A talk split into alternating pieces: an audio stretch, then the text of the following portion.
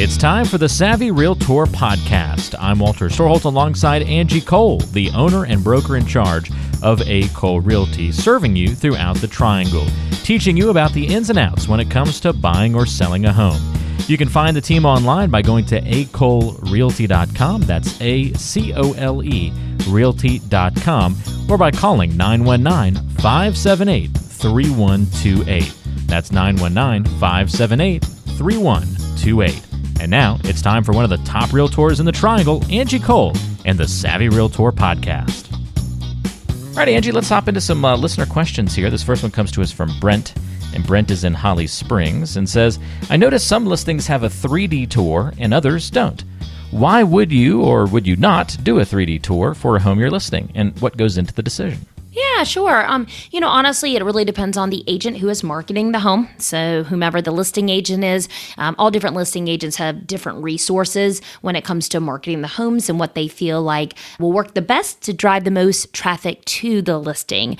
Um, so, when there is a 3D tour, there's kind of there's actually a couple of types of ways to do that. There could be the Matterport, um, and there's actually two different ways to use Matterport. One is more like a dollhouse view, uh, where you're walking through. The other one, you kind of spin it around. Hard to explain, but you know, there's that kind of 3D view or tour. There's also just doing it with general like drone. Uh, you can do the drone and have it come through the home to do a tour that way. Um, also with your actual Wait, camera video. drones through homes You now? for different, yeah, you can do it in different sections. Whoa. There's just so many different ways That's to. I know to to make this work. So, you know, but again, it, it all depends on the listing agent who's marketing the property as far as what marketing features they feel like would best upsell the home. So, I don't really have a a straightforward answer there. It's up to the listing agent. You know, that is something that we do for all of our listings. We do like a social media reel, um, which really just walks them through the home really quickly. Um, and in addition, um, we are doing a lot of Matterport as well. Very cool. That's good to know. So if somebody Yeah. came to you and was like, "Hey, Angie, I want, I want the the full package. Like, give me everything. That's you know, Sure. I, I want the whole deal." And Yep. if you don't think it's a fit for the home, do you say, "I don't really think you need this," or do you say, "Ah, Yeah. okay, if that's what you want for your house, then then that's what we'll, we'll we with." you know we we guide appropriately um, and i say that for example some people are like oh i want drone you know shots overlooking the house and sometimes we actually say you know what your home is on top of others i really don't know that that's a uh, positive i- if. It- that makes sense accentuates the closeness of the right. So maybe we don't throw out some drone pictures, you know, um, kind of aerial views of your home. Um, so you know, there's there's some reasons why we do some marketing pieces and not do others. Another one would be like an open house. You know, if the home we are listed is way off a beaten path, not much drive-by traffic, we actually would say probably an open house would it be beneficial to get the home sold versus a home that sits on in an area where there's just a lot of you know drive-by traffic. That'd be a great place for an open house. Okay, very good. Thanks for the question, Brent. That was a good one. Again, if you have questions like that and you want to talk it out one on one with Angie, you can call or text her at 919 538 6477. Call or text that number. Uh, Amber has our next question here. Amber says, uh, in uh, Wake Forest, by the way, we tried selling our home a few months back, but couldn't get any serious offers. Every complaint was that the bedrooms are too small. And it's true, they are. Would it benefit us to maybe knock down a wall to let the master absorb one of the bedrooms so it becomes a larger space? Now, that would take us from four bedrooms to three bedrooms, and the remaining two would still be tiny. Or keep the master as it is, but combine two of the smaller bedrooms so at least there's only one tiny room. We're not sure what to do. Yeah, great question. You know, and honestly, it all boils down to making sure that the home is priced correctly um, to where that's not going to be an objection. But with that being said, I think it might benefit you to actually combine two of the smaller rooms to make a larger secondary room, unless the master is tiny as well. And it's hard for me to know without actually visually Yeah. seeing um, to give you feedback there. But it sounds like the secondary bedrooms might be more of the issue. Um, and I've seen that a lot in like a townhome design.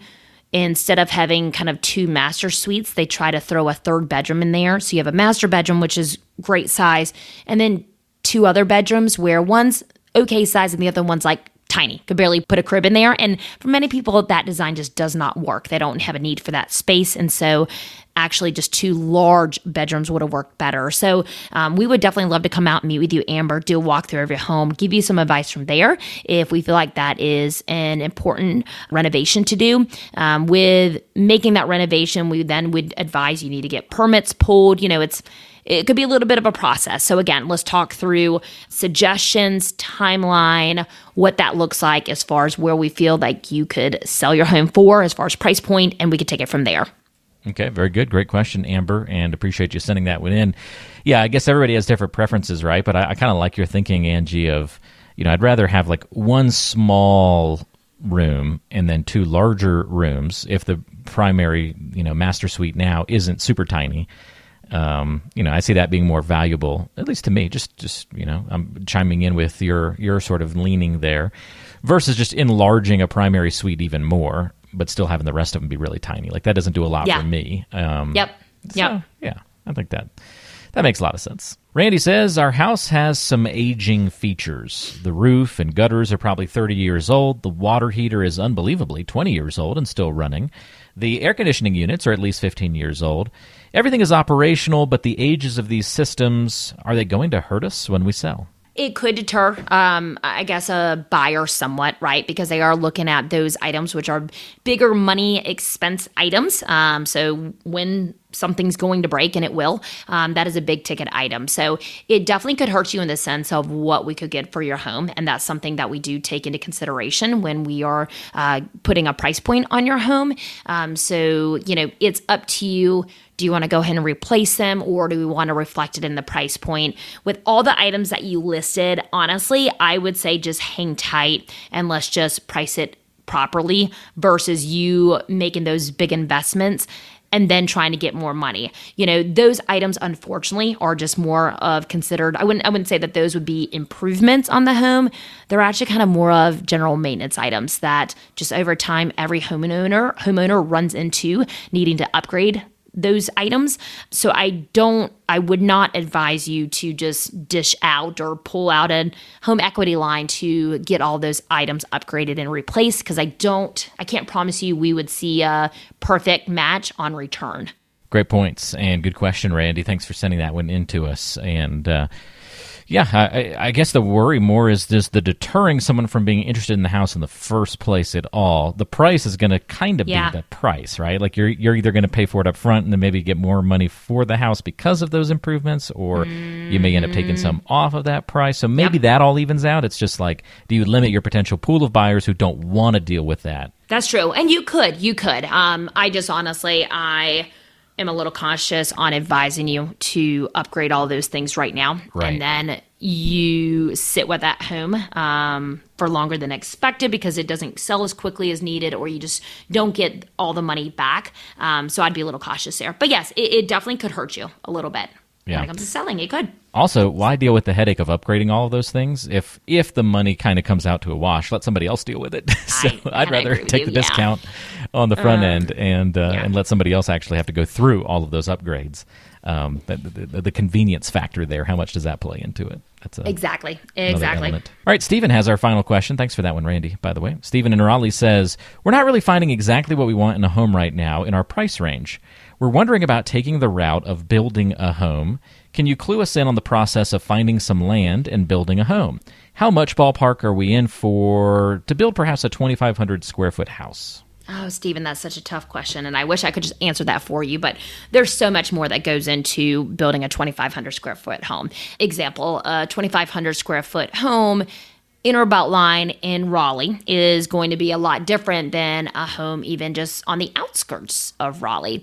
Um, a 2,500 square foot home built by more of a production builder per se versus a custom builder. Completely different, right? Um, so it's impossible for me to really give you guidance there. I actually say let's start off with your price point. What price range are you considering? Then from there, we can kind of, I guess, break it down as far as okay, this is an idea of what you could get in this price point in this location. Um, a lot goes into looking at the land as well. Um, as probably most of you know, land is far and few between. As our area grows, the population grows, people move into the area, there's less land. So that means that the prices of the land and the lots have gone up, um, especially, you know, closer into the city areas. I mean, it's through the roof if you can even find it. So there's a lot that goes into giving you a ballpark, Stephen, of price point. Uh, I'm sorry, as far as, yeah, well, yeah, price point of a 2,500 square foot home.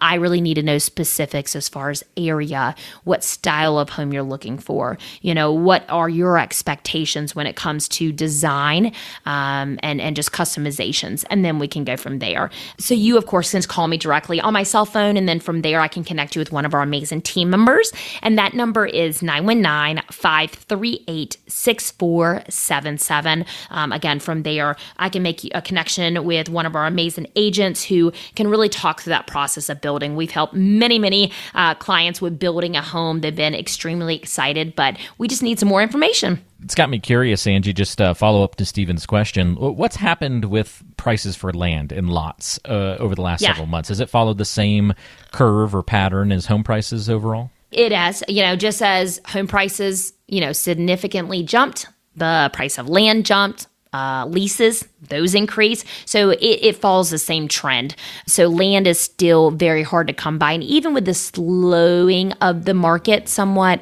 we're still seeing that land is still moving. Um, just because when there is land that comes available, the builders are trying to grab it up just to have more market share. You've been listening to the Savvy Realtor podcast. I'm Walter Storholt alongside Angie Cole. She's the owner and broker in charge of A. Cole Realty here in the Triangle. And if you have questions for Angie, we invite you to go online to acolerealty.com. Listen to past podcast episodes on the website, read the blog, and all the great information, including the option to find a home right there on the website. That's acolerealty.com. And you can also call Angie with your questions, 919 578 3128.